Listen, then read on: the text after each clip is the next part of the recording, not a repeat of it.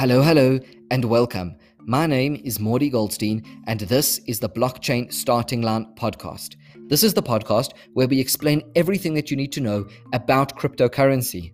Each episode that we do is structured around a question and an answer. And in this episode, we are going to be talking about how to actually buy some cryptocurrency. We're going to start by discussing what an exchange is and what a wallet is so that we can understand the difference between the two.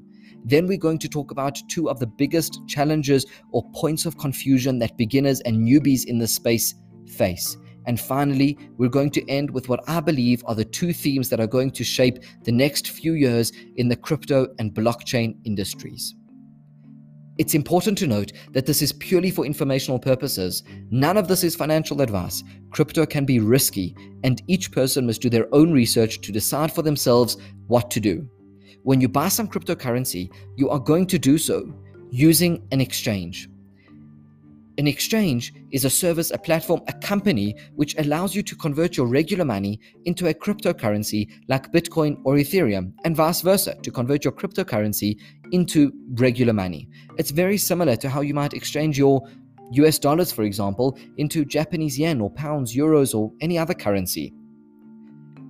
A wallet is the place that you go when you want to store your cryptocurrency. So, an exchange is where you go to convert between regular money and crypto, and a wallet is where you go to store your cryptocurrency. And although these two things may sound very similar, and although they do overlap somewhat, there is a fundamental difference between the two. And this difference lies in a theme that we've discussed a number of times on this podcast, and that is decentralization. Decentralization means that there is no central authority controlling everything. And typically speaking, an exchange is centralized while a wallet is decentralized. This means that money that is sitting in your account on the, on the exchange is very similar to money that you have sitting in your account in your bank. That money in the exchange and in the bank, although it technically belongs to you, it is in the custody, it is in the possession of the bank. A wallet, on the other hand, the funds that sit in that wallet can be completely within your control because a wallet is decentralized. And so instead of having a central authority which controls everything and can turn off your access to that money, or you have to fit into their time schedules or their countries or their whatever it happens to be, you have absolute control over the money that sits in that wallet because it is completely within your custody. It is completely within your possession. And so that is the difference between an exchange and a wallet. An exchange is the place that you go to convert between regular money and cryptocurrency, and a wallet is the place that you go to store that cryptocurrency. An exchange is centralized, while a wallet, typically speaking, is decentralized. And this brings us to two of the biggest challenges that people face when starting out and buying their first cryptocurrency. One of the most intimidating or confusing things is the fact that these accounts can be completely decentralized, which means that no one, no central authority controls them, and no central authority has got access to the money inside that account or to the details of how to get into that account. And that means like this when you open up your wallet for the first time, when you start an account inside the wallet, you will be given a passphrase or a seed phrase. This seed phrase, this passphrase, it will be 12 words which appear to be random, and this is your access key.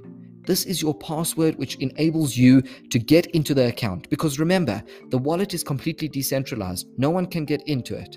The only way in is using this passphrase or this seed phrase.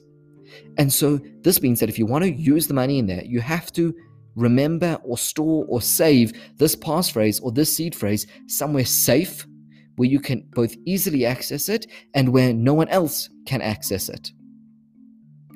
And the really challenging part of it is that if you start an account and you don't save your passphrase or your seed phrase, or you lose that passphrase or your seed phrase, and then you need it at some point to get into your account because you forgot another password or or you changed devices or something similar and you don't have the passphrase or seed phrase you will be unable to get into your account and no one will be able to help you because it is completely decentralized and there's no one that controls it.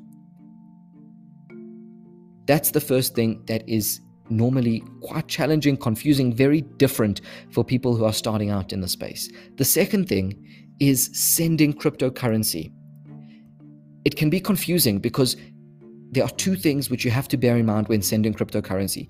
Firstly, you have to make sure that you're on the right network, which means that if you're sending Bitcoin, you have to record that transaction on the Bitcoin blockchain, which means that you have to be using the Bitcoin network. And the same goes for Ethereum. If you're sending Ethereum, you have to be on the Ethereum blockchain, so you have to be on the Ethereum network. And this can be a little bit different and a little bit confusing for people. And on top of that, the place that you're sending the money to, the wallet address, the bank details, the person who's receiving that money, that address that you have to copy and paste and send and send money to can look extremely confusing, very long, very weird, and it doesn't look like anything that we vaguely recognize.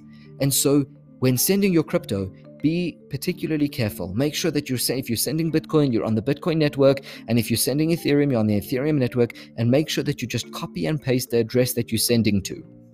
If you need a refresher on what Bitcoin is, what Ethereum is, what a blockchain is, what I'm talking about this network and recording transactions, etc., etc., please go back to one of our previous episodes. We explain it all in a lot of detail, and it really is a great resource to learn from.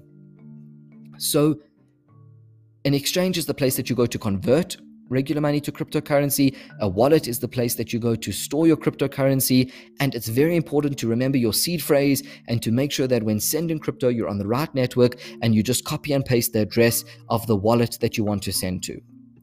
And this may all sound a little bit complicated and a little bit weird. And to be honest, it is. It's new. This is a completely new financial system, and this brings me to the two themes which I think are going to shape the next few years of the crypto and blockchain industry. Over the next few years, two of the biggest themes that we are going to see time and time again are scalability and user experience. Scalability of the blockchain needs its own whole podcast, and this is not the right time or place to discuss it. But user experience, this relates to what we've been discussing. These wallet addresses, seed phrases, all of this stuff can be ex- extremely intimidating, difficult, challenging because it's very different. It's not what most people are used to. And so, I very strongly believe that as this industry progresses and matures and grows and more and more people join it, one of the things that is going to change radically over the next couple of years is this user experience. And we're already starting to see the beginning of it right? Already we're starting to see certain platforms that have removed the need to remember your seed phrase but have maintained security and decentralization. And we're already seeing ways of converting or changing the very long and intimidating wallet addresses into short website like addresses. And so this is just the beginning.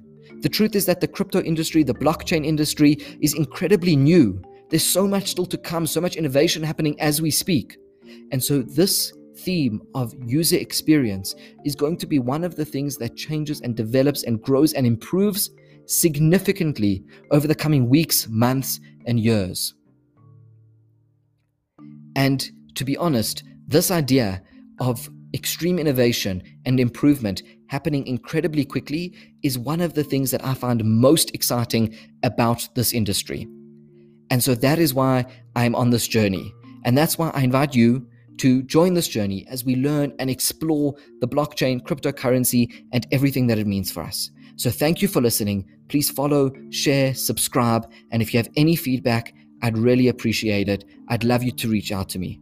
Thank you so much for listening, and I can't wait for the next episode.